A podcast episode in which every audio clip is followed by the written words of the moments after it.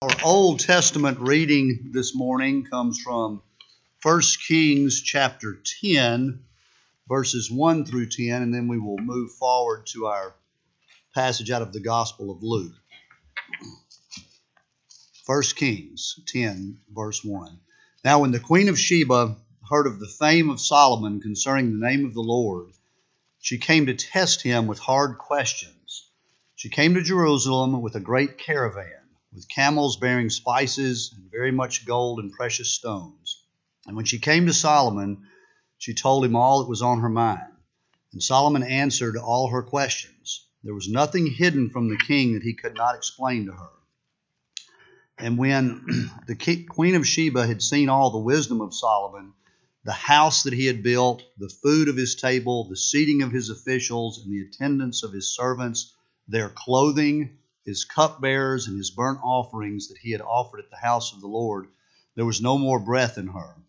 And she said to the king, The report was true that I heard in my own land of your words and of your wisdom, but, it, but I did not believe the reports until I came and my own eyes had seen it. And behold, the half was not told me. Your wisdom and prosperity surpassed the report that I heard. Happy are your men, happy are your servants who continually stand before you and hear your wisdom. Blessed be the Lord your God, who has delighted in you and set you on the throne of Israel, because the Lord because the Lord loved Israel forever. He has made you king, that you may execute justice and righteousness. Then she gave the king 120 talents of gold and a very great quantity of spices and precious stones Never again came such an abundance of spices as these that the Queen of Sheba gave to Solomon. Now, for our New Testament reading from the Gospel of Luke, chapter 11, verses 29 through 36. When the crowds were increasing, he began to say, This generation is an evil generation. It seeks for a sign, but no sign will be given to it except the sign of Jonah. For as Jonah became a sign to the people of Nineveh, so will the Son of Man be to this generation. The Queen of the South will rise up at the judgment with the men of this generation and condemn them. For she came from the ends of the earth to hear the wisdom of Solomon. And behold, something greater than Solomon is here. The men of Nineveh will rise up at the judgment with this generation and condemn it. For they repented at the preaching of Jonah. And behold, something greater than Jonah is here. No one, after lighting a lamp, puts it on a cellar or under a basket, but on a stand, so that those who enter may see the light. Your eye is the lamp of your body. When your eye is healthy, your whole body is full of light. But when it is bad, your body is full of darkness. Therefore, be careful lest the light in you be, be darkness. If then your whole body is full of light, having no part dark, it will be wholly bright, as when a lamp with its rays gives you light. This is the Word of God. Thanks be to God.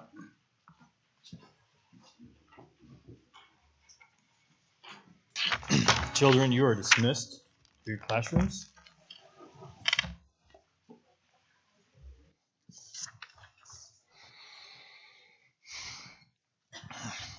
As we begin to look at our passage this morning in Luke 11, it is interesting to look at the context of what surrounds it. This passage almost seems misplaced. What does this section have to do with what goes before it? What does it have to do with what comes behind it? Before it, last week, Jesus is casting out a demon. And as John said, Jesus did what Jesus always does he brings forth the kingdom. He can't do otherwise. But then Jesus speaks of Jonah, an Old Testament prophet. And then he speaks of the queen of the south, and as we read from 1 Kings 10, the queen of Sheba, and of Solomon, the king of Israel. What does Jonah have to do with Solomon? What do two Old Testament stories have to do with Luke 11? We find Luke writing a particular message to a particular people. But as many of the gospel writers progress their stories, ultimately ending in the death and the resurrection of Jesus Christ, they continue to force the readers to ask the question who is Jesus? Jesus had just been accused of being Beelzebul in Luke 11. Is this who Jesus is? In Luke 9 18, Jesus asks his disciples, Who do the crowds say that I am? This text demands us to answer the question Who is Jesus? But before we do that, let us go to the Lord in prayer.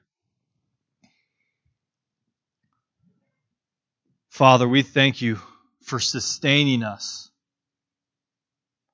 and bringing us another Lord's Day where we can meet as your people before our most holy and loving God. Lord, we have nothing without you. Lord, we pray for our world that seems to be in chaos. But yet we rest in knowing that you are in sovereign control of all things. Lord, help our unbelief. Lord, we pray for this Memorial Day weekend, and we thank you for all of those who lost their lives in service to this country. We pray for their families. We pray for those who lost loved ones. Lord, may they be taught and may they hear the gospel message of the joy that we have and that we celebrate in Jesus Christ. Lord, we also pray for our countries after another school shooting. Lord, we pray for the hatred that there is in the, this world for fellow brothers and sisters who are created in the image of you. Lord, we pray for Fayette County, for the upcoming elections. Lord, may we use the conscience that you give us as Bible believing Christians who proclaim your gospel, who proclaim your kingdom. Lord, make us agents that work for the good of Fayette County. Lord, we pray for all the summer events that happen in this county, for all the churches that have VBSs and that send students to different church camps. Lord, may you protect them. May the gospel be preached. May children be safe. Lord, we pray for Christ Presbyterian Church, for everyone that is here and everyone that is not here, for those who have spent time recently with loved ones, and for those who have lost loved ones. We pray for our members as they travel. Protect them. We pray for everyone that has jobs. Bless the work of their hands. We pray for the students that go to and from during the summer. Lord, may you make yourself known to them. Lord, we rejoice in the test results for Janet Sartell. Lord, continue to heal her, destroy this disease. Lord, we pray for those who are ill and sick and depressed and sorrowful. May we be to them the presence of Christ. Amen.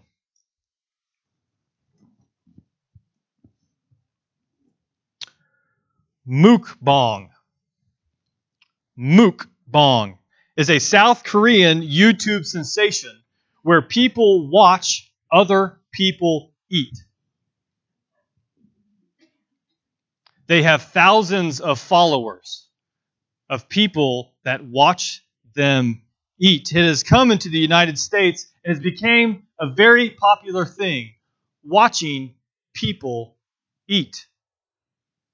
Originally in Korea, people said that they did it so they could feel fellowship. They could watch people eat as they ate and they wouldn't eat alone but it has turned a different corner, and people now say they watch people eat so they can vicariously eat through other people. But one um, study asked the question what would happen if we took the people who watch people eat and put them at the same table? There was a famous Korean mukbang eater that had thousands of people watch her every single meal. And so they invited three people to sit at a table with her and watch her eat. What do you think happened? The three people they asked to sit with her all looked at their phones and watched someone else eat while they ate. They missed the person that was right in front of them.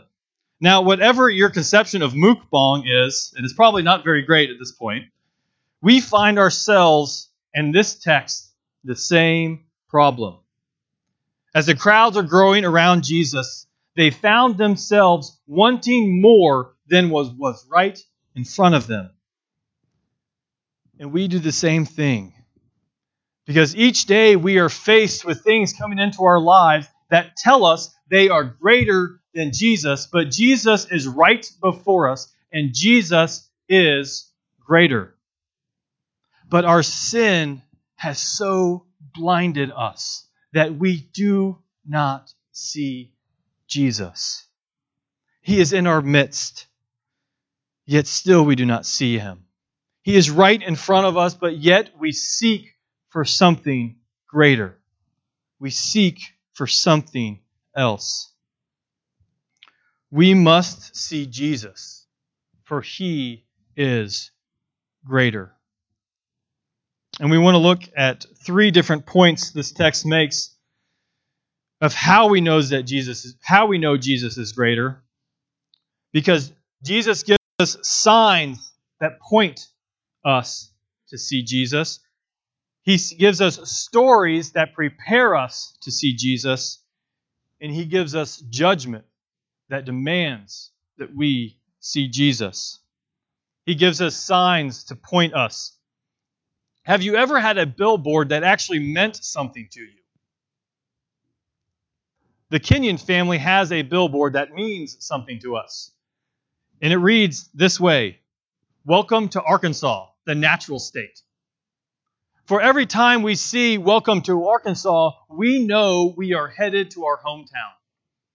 When we lived in St. Louis and drove from Missouri, the Welcome to Arkansas sign came when we were about 20 minutes from home. So we knew we were almost home. Now that we live in Tennessee, we see that sign and we still have five hours in front of us. But that sign means something to us because it is pointing us and reminding us that we are headed home.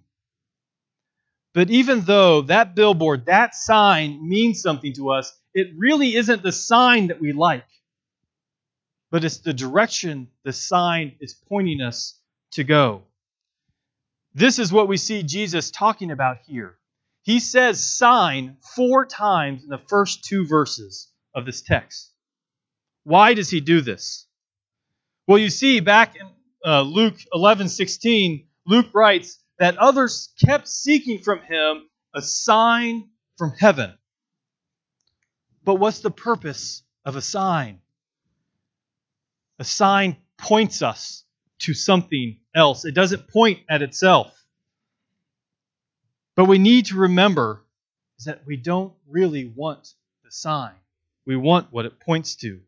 And Jesus says here, this generation is an evil generation. It seeks for a sign, but no sign will be given to it except the sign of Jonah. This sign of Jonah gave to that generation was a billboard, something telling them, pointing them of something that they would soon witness the death and the resurrection of Jesus Christ. The sign of Jonah pointed its readers of the gospel to what Jesus was doing among them, what he was going to do, what he said he was going to do. And if they did not respond with belief, they would not receive another sign. God has given us a sign. The sign God has given us is the gospel, the death and the resurrection of Jesus Christ. And it points us to know that Jesus was exactly who he said he was, that Jesus accomplished exactly what he said he would accomplish, and that Jesus, in living and dying, we were pardoned for our sin from God. It forces us to see Jesus eh, who he was as he said he was. And Jesus has given us a sign, a billboard, to remind us of that sign. It reminds us of something greater. And Jesus has given us a sign that we can touch and taste and smell and see. And it points us to the same promise of God's redemptive power. He's given us the sacraments. And these signs, these symbols, point us to the grace of God.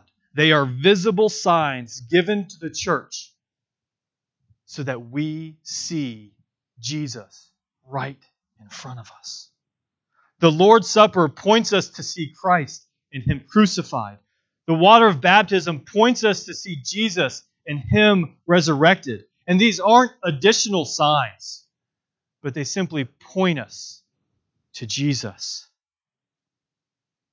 Baptism authenticates that we are engrafted into Christ. It assures us of our regeneration, of our forgiveness of sins, and points us to walk in newness of life. It points us to Jesus.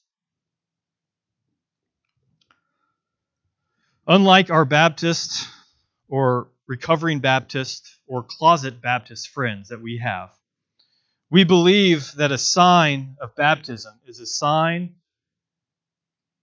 that is from God to us.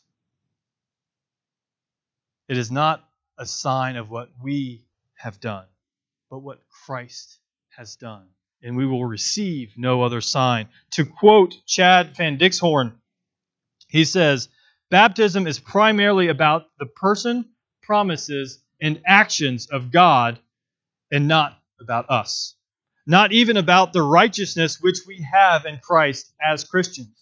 The enduring importance of baptism rests in what it always says about God and His gospel, not what it sometimes says about the person who is baptized. And so here at Christ Presbyterian Church, we baptize our children because baptism points our children to Jesus.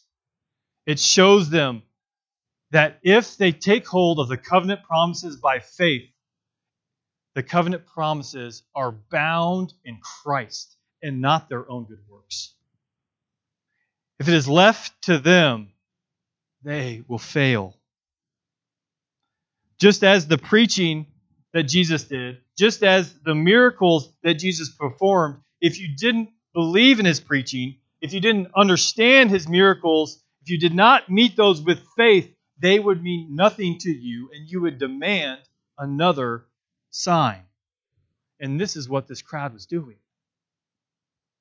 I went back and looked through Luke when he began his public ministry in chapter 4, and in every single chapter, he performed a miraculous sign, but yet they were still asking for more.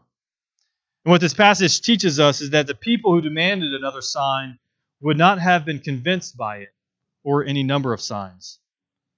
Their seeking of a sign was not an indication of their willingness to believe, if only adequate evidence had been provided. But it was a rationalization of their unwillingness to believe, the perfectly adequate evidence that Christ had already given them.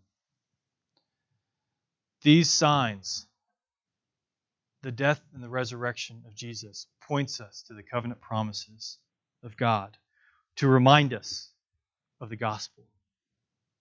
They attest to what Jesus said and did, what he has accomplished in redeeming his people. So, this question asks of us do we seek another sign than what Christ has already given us? have our eyes been opened to see what Jesus has already done? He has given us a sign. Our sin has either covered our eyes or the Spirit has enlightened us.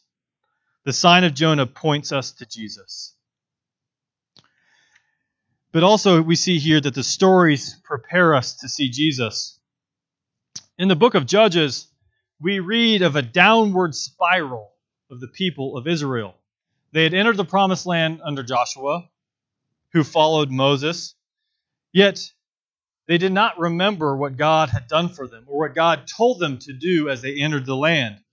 And they continued to do right what they saw in their eyes. And the key verse in Judges is in chapter 2, verse 19. But whenever a judge died, they turned back and were more corrupt than their fathers, going after other gods, serving them and bowing down to them. They did not drop any of their practices or their stubborn ways. So God would bring up a judge, a leader of his people. But once that judge would fail, the people would not just go back to where they were, they would actually get worse. And so God would bring another judge, and then the people would get worse. But what these judges were doing is that they were preparing God's people for the kingdom of Israel, for the dynasty of the Davidic kingdom.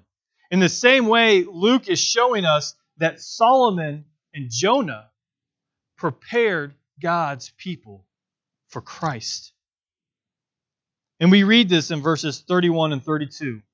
But what we need to understand is that Solomon was a king of Israel. Jonah was a prophet from Israel. But both of these men played significant roles in the history. Both of them did something very specific in their stories. Solomon in 1 Kings 10 showed women showed wisdom to a woman Gentile. And if you remember Jonah's story, he was a prophet to Gentiles. Luke is preparing his readers for Jesus. He is primarily writing to a Gentile reader. Yet Jesus is greater than Solomon. Jesus is greater than Jonah. Solomon was renowned as one of the wisest people that ever lived. Yet in 1 Corinthians 1:30, it's printed on your scripture sheet, Paul says, And because of him you are in Christ, who became to us wisdom from God, righteousness and sanctification and redemption. Jesus is not just wise like Solomon. Jesus is the wisdom from God. He's wisdom incarnate. Jesus is greater than Solomon. Jonah was seen as a good prophet, converting a Gentile city from Nineveh with four words. Yet Jesus preaches a gospel greater than Jonah because Jesus preaches to all the nations. This point might seem far fetched, but I think it's really important for us to understand this in this text. For God is accomplishing his mission of fulfilling the Abrahamic covenant from Genesis 12 by blessing the Gentiles. For this crowd, hearing stories that the queen of the south and that Ninevites heard the story of God's redemption and converted would have been bad news for them. Because that would have meant that God's blessing was upon them and not upon them, and not upon the crowd. And Jesus has come as our great King, preaching the gospel to all the Gentiles. These stories in the Old Testament prepared us and prepared this crowd for Jesus. And Luke's gospel is almost like a wave in the seashore hitting the same spot over and over and over and asking the people the same question Who is Jesus, do we believe Jesus is a greater than Solomon? Do we believe that he is greater than Jonah? Jesus is calling us to follow where the signs point us and to prepare us where the story takes us. But with these stories of the king and the prophet, there's a flip side of that coin. There's a warning of judgment that demands us to see Jesus. As Solomon was the king of Jonah, was the king and Jonah was a prophet, so too the stories of the queen of the south and the men of Nineveh responding the way that Israel should have responded to Jesus prepares its listeners. It demands that they respond to Jesus. Because we see in verse 10 of chapter 10 of 1 Kings, I did that backwards, 1 Kings 10 10, how the queen responded. Then she gave the king 120 talents of gold and a very great quantity of spices and precious stones. Never again came such an abundance of spices as these from the queen of Sheba gave to King Solomon. She responded to the king's great wisdom. In Jonah 3, Jonah preached a message of repentance, and the Ninevites responded. Jonah 3 5. And the people of Nineveh believed in God. They called for a fast and put on sackcloth for the, for the greatest of them from the least of them. The men of Nineveh, Nineveh responded to Jonah's message. Yet this crowd would not believe Jesus. He had performed many signs, he had preached many times, yet they would not respond. Jesus informs them that at the resurrection of the dead, when Jesus returns in glory, these Gentiles would stand and judge the teachers to the Jews. How offensive that would have been to them. That Gentiles would stand justified in Christ and condemn them for not believing in Jesus. So I ask you, how does this text affect you. It's not meant to scare you into buying fire insurance as if just to cover all your bases. It is here to reveal the truth that the story of Jesus is real. Jesus really was who he said he was. And he will return in glory. Both believers and non believers will be raised from the dead the just by the Spirit unto honor, and the unjust by the power of Christ will be raised to dishonor. Have you seen Jesus? Have you responded to Jesus? We cannot be in a neutral place when we meet Jesus. We either respond by faith or we remain in our sins. There is no middle ground. And then we come to our next part of the text, verses 33 to 36. And in first reading this, it seems like a riddle or a poem. And it's a metaphor for a lamp and our eyes. We are the eye and the lamp. And the problem that we see in 29 to 32, what it reveals is that this crowd does not see Jesus because their eyes are unhealthy. Their eyes are unhealthy because their sin has blinded them. And we cannot see Jesus unless He opens our eyes. Then and only then are we able to understand that He really is the Son of God. Then and only then are we able to believe that Jesus died for our sins upon the cross and rose from the grave to give us eternal life. Once Jesus brings us from spiritual death by opening up our eyes, our faith becomes sight. But the problem with this crowd wasn't even that they didn't see Jesus, because he was standing right in front of them, but they didn't believe.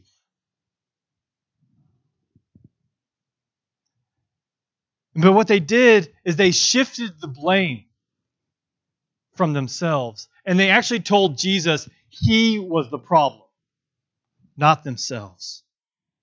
When in fact, they were the problem. Their blindness was so blind, they couldn't see who Jesus was greater than. If there's darkness in our life, it is not due to be because Jesus is not bright enough, but it's due to our, the eyes of our hearts being unhealthy. Believe in the gospel. For Jesus gave sight to the blind. The Spirit has removed our hearts of stone and given us a heart of flesh. God has blessed us with every spiritual blessing in Jesus Christ from the foundations of the earth, that we should be holy and blameless in Him. God did not leave us in our state of blindness, He healed the blind.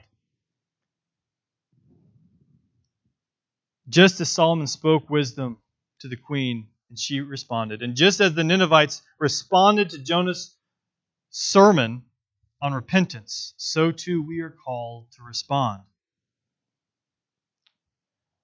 And we see that this is the text, and I'm sorry I didn't put it in the scripture sheets, but the text just before 1129 is 1128. And it reads this way Jesus said, Blessed rather are those who hear the word of God and keep it. It's not just a matter of if we hear the word, it's if we respond to the word. And what's great about this passage is that rooted in it is the gospel. Is that Jesus died for us because we were blind. Jesus died for us because we were lost.